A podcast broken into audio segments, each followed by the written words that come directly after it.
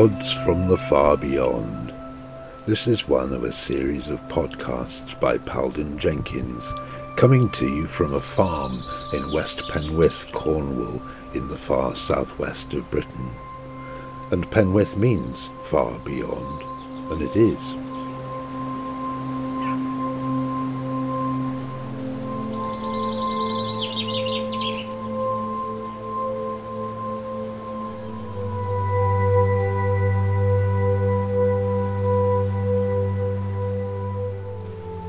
Throughout my life, I've done a lot of thinking about the collective unconscious. It's partially because it's been quite a personal matter for me. I'm kind of quite tuned into it and always have been, but also I've been quite subject to it in as much as during my adult life, where I have in a way been a dissident who sees things in a very different way, then there's been the full weight of conventional belief going against that. But this has been a sort of an interesting inner struggle which started resolving itself in my 40s and 50s, really. And it's been partially to do with the question of what is going to bring about a change in the world.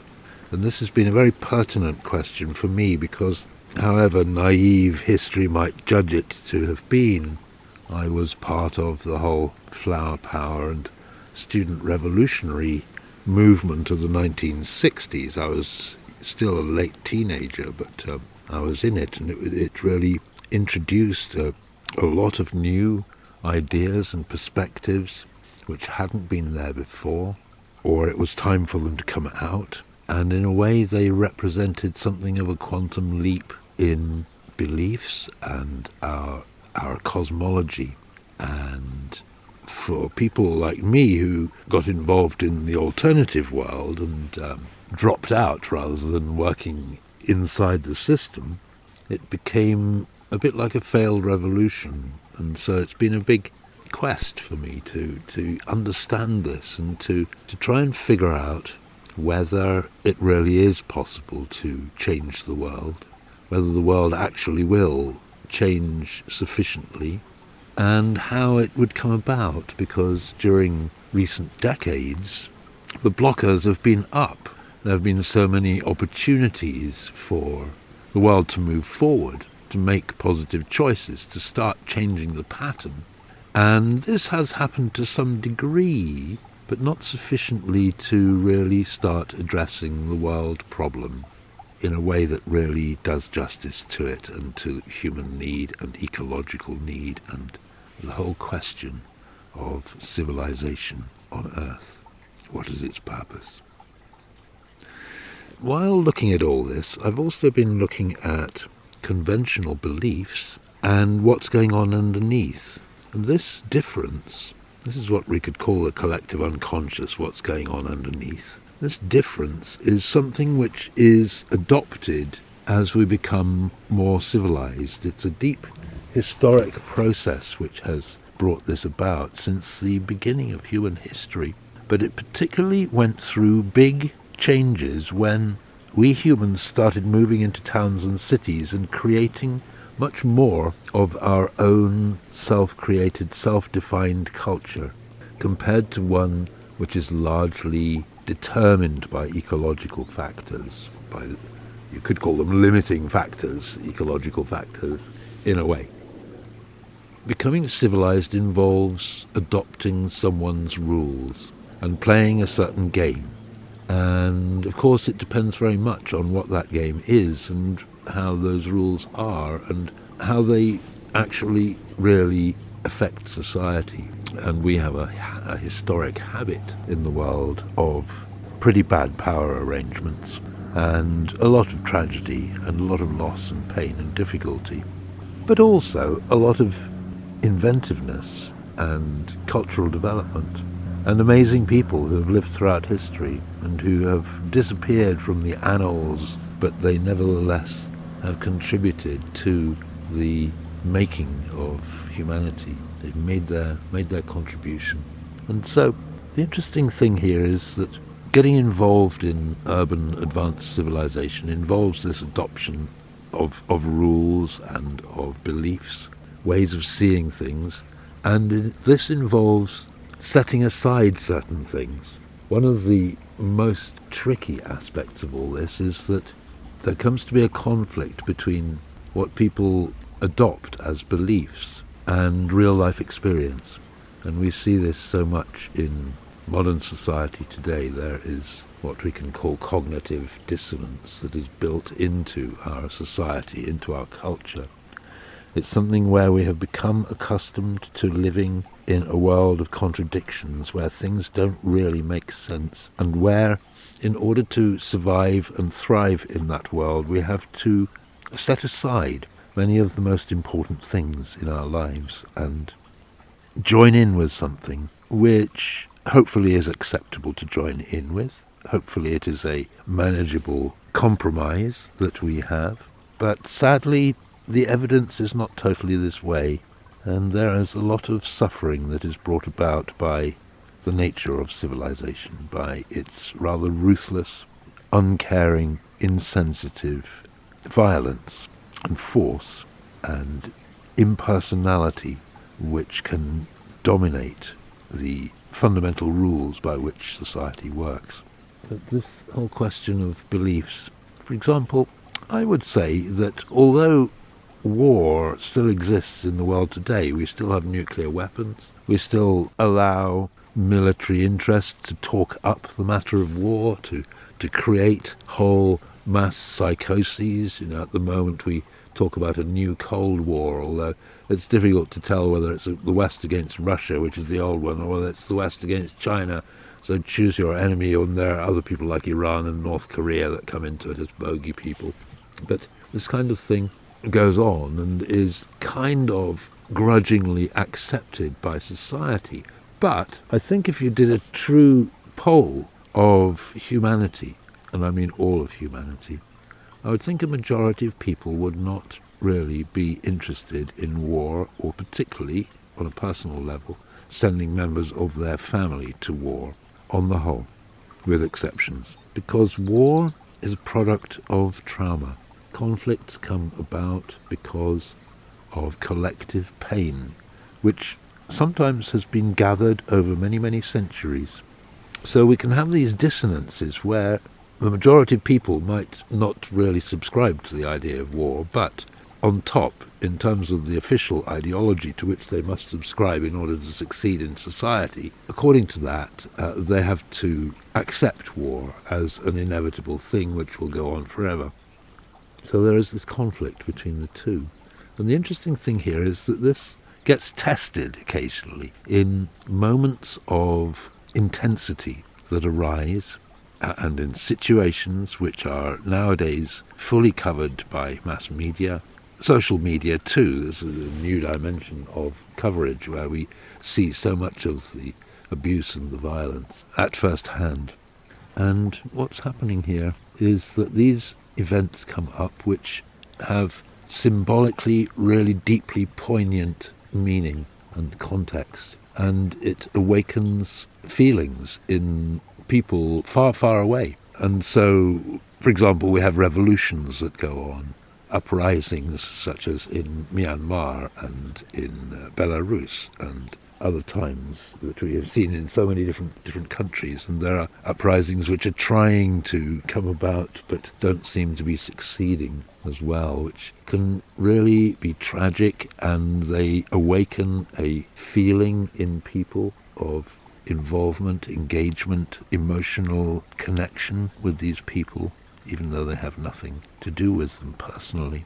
And the issue here is that it awakens archetypes, it awakens imagery within the collective unconscious which says something to other people. For example, young students who are rebelling against governments in their countries, they in some ways embody something that is restless and dissatisfied and in conflict within ourselves right across society. To some extent, they are doing these things on behalf of the rest of humanity.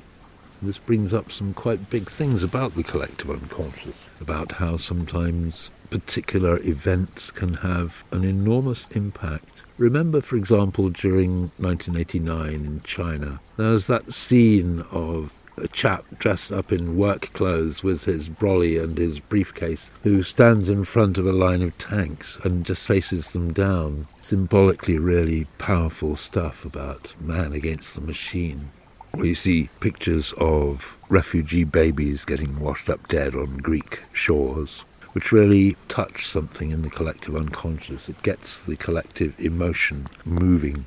And this is where the real action really happens when it comes down to it. We've seen an example of this during the COVID period in the last two years, where there's been actually an enormous shift of values towards much more caring, much more profound social interaction, much more interrelatedness, kindness, thoughtfulness, redesigning things for humans, caring for the underdogs and the people who need care and inclusion. It brings up questions of families and communities. And this will pass, but something has moved underneath. There's been a shift of values. Something has tilted somewhat and it's going to be different from now on regarding this. There's something where humanity as a whole seems to have got rather fed up with living according to the rules of the mega machine and it's pushing back. And of course, we have big issues of social control, social freedom, which are hanging around. Everything from authoritarian governments to Silicon Valley corporations and lawmakers, and on the other side, libertarians and rebels and all sorts of people. Questions of social diversity. How do you control society in an increasingly diverse world? So it's all very, very complicated, and it's the issues that go on underneath which are really crucial here, because this, in the end, is what will change the world. It will be swings like this, deep down underneath, swings of values and held perceptions and of consensual agreements, where it can quite suddenly shift, as we have seen during the COVID period regarding this matter of being human. But there are also countervailing forces, and what often happens in these kinds of periods, such as the mid 1960s or 1989, 90 ish, or 2012 ish, is that there are people who set themselves against change. Authorities and vested interests. Some people give a lot of weight to um, hidden forces as well, to background interests. There's some truth in that and to some extent it's also a psychological endemic situation in humanity because we are such a broken race. We are, we are so traumatized in a way. We are so set against one another. And we're not doing too well on our human relations at the moment. We could do a lot better. The population problem is not really about the numbers of people. It's about the way that we live on earth and this is very much under test at the moment. So these conflicts between the collective unconscious and the official line, the way that things ought to be if we want to have a big civilization, is a very critical one in the current time and the coming time. What is society here for? What is civilization? What is the economy? What is technology? What are they actually achieving? What is the value of them? What do we gain from these? What is the price? What is the balance? Things are rather frenzied nowadays, almost as if it's a kind of an escape, not giving ourselves enough time to think. And yet when COVID came along, it was a great blessing in as much as it forced a lot of people to think. It forced people to give more space to what was going on underneath. And the disruption of regularity, the, the insecurity that came up from that caused people to see things from another viewpoint. And it wasn't just the people who are suffering through this, the poor, those who are not looked after in society. It was also those who are more privileged who suddenly realize what is this life which we have? Do I really need to put on makeup every day? Do I really need to go to a restaurant four times a week? Do I really need to just put my kids in front of the TV or shove my grandparents away in a home? there's been quite a shift, and this is going to unfold in the future. It's not a total shift because there are opposing forces. There are economic interests who are still motivated to make profit. And this is one of the key issues that's coming up in the current decades. What is the economic system really here for? Is it for certain interests to generate profit? Or is it for social and global and ecological benefit? And if so, how do we orientate things so that it really works that way? Because at the moment there is a conflict going on between official policy and a more profound perception of what really is needed in order to deal with biodiversity, climate, social ills, injustices, geopolitical problems, existential risks, we're coming into a phase where we really do need to look at what the fundamental tenets of civilization are. What is it for, really? Who does it serve? Are we here to serve the mega machine, or is the mega machine here to serve us? And if so, how should it be designed? Big questions. And what happens underneath is that in order to resolve many of these questions, something's got to shift in the collective unconscious, ultimately globally. But it does have a way of operating quite virally. One little item of hope that I'll leave you with is this that because we are quite heavily defended psychologically in order to live in modern civilization, be educated, and play the game, we're very well defended. And so we need rocking sometimes by the poignancy and the force of events.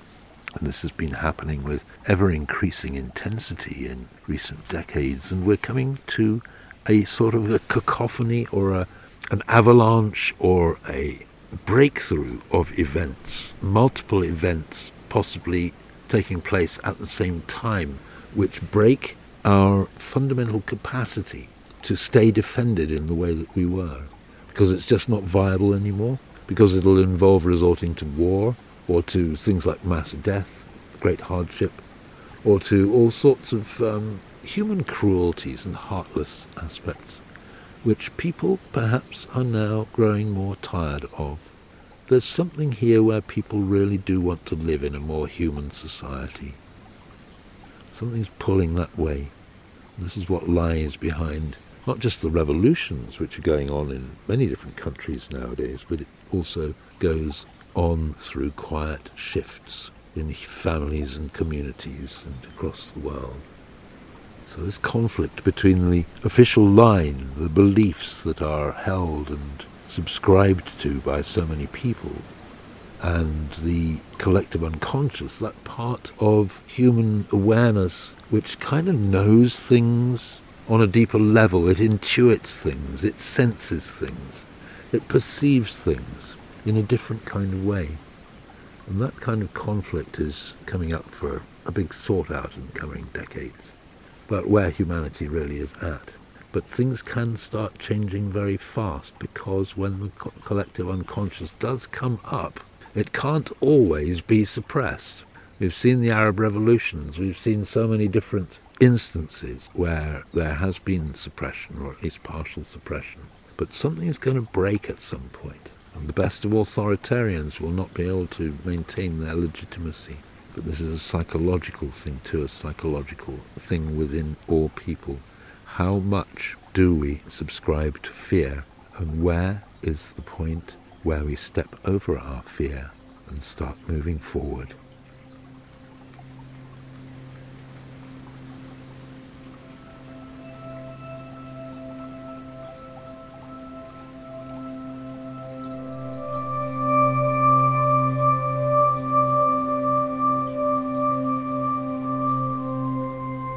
Been listening to a podcast from the far beyond with Palden Jenkins. If you want to know more about me, then go to my website at palden.co.uk. And the music came from bensound.com, for which many thanks. Thanks for being with. There's more to come.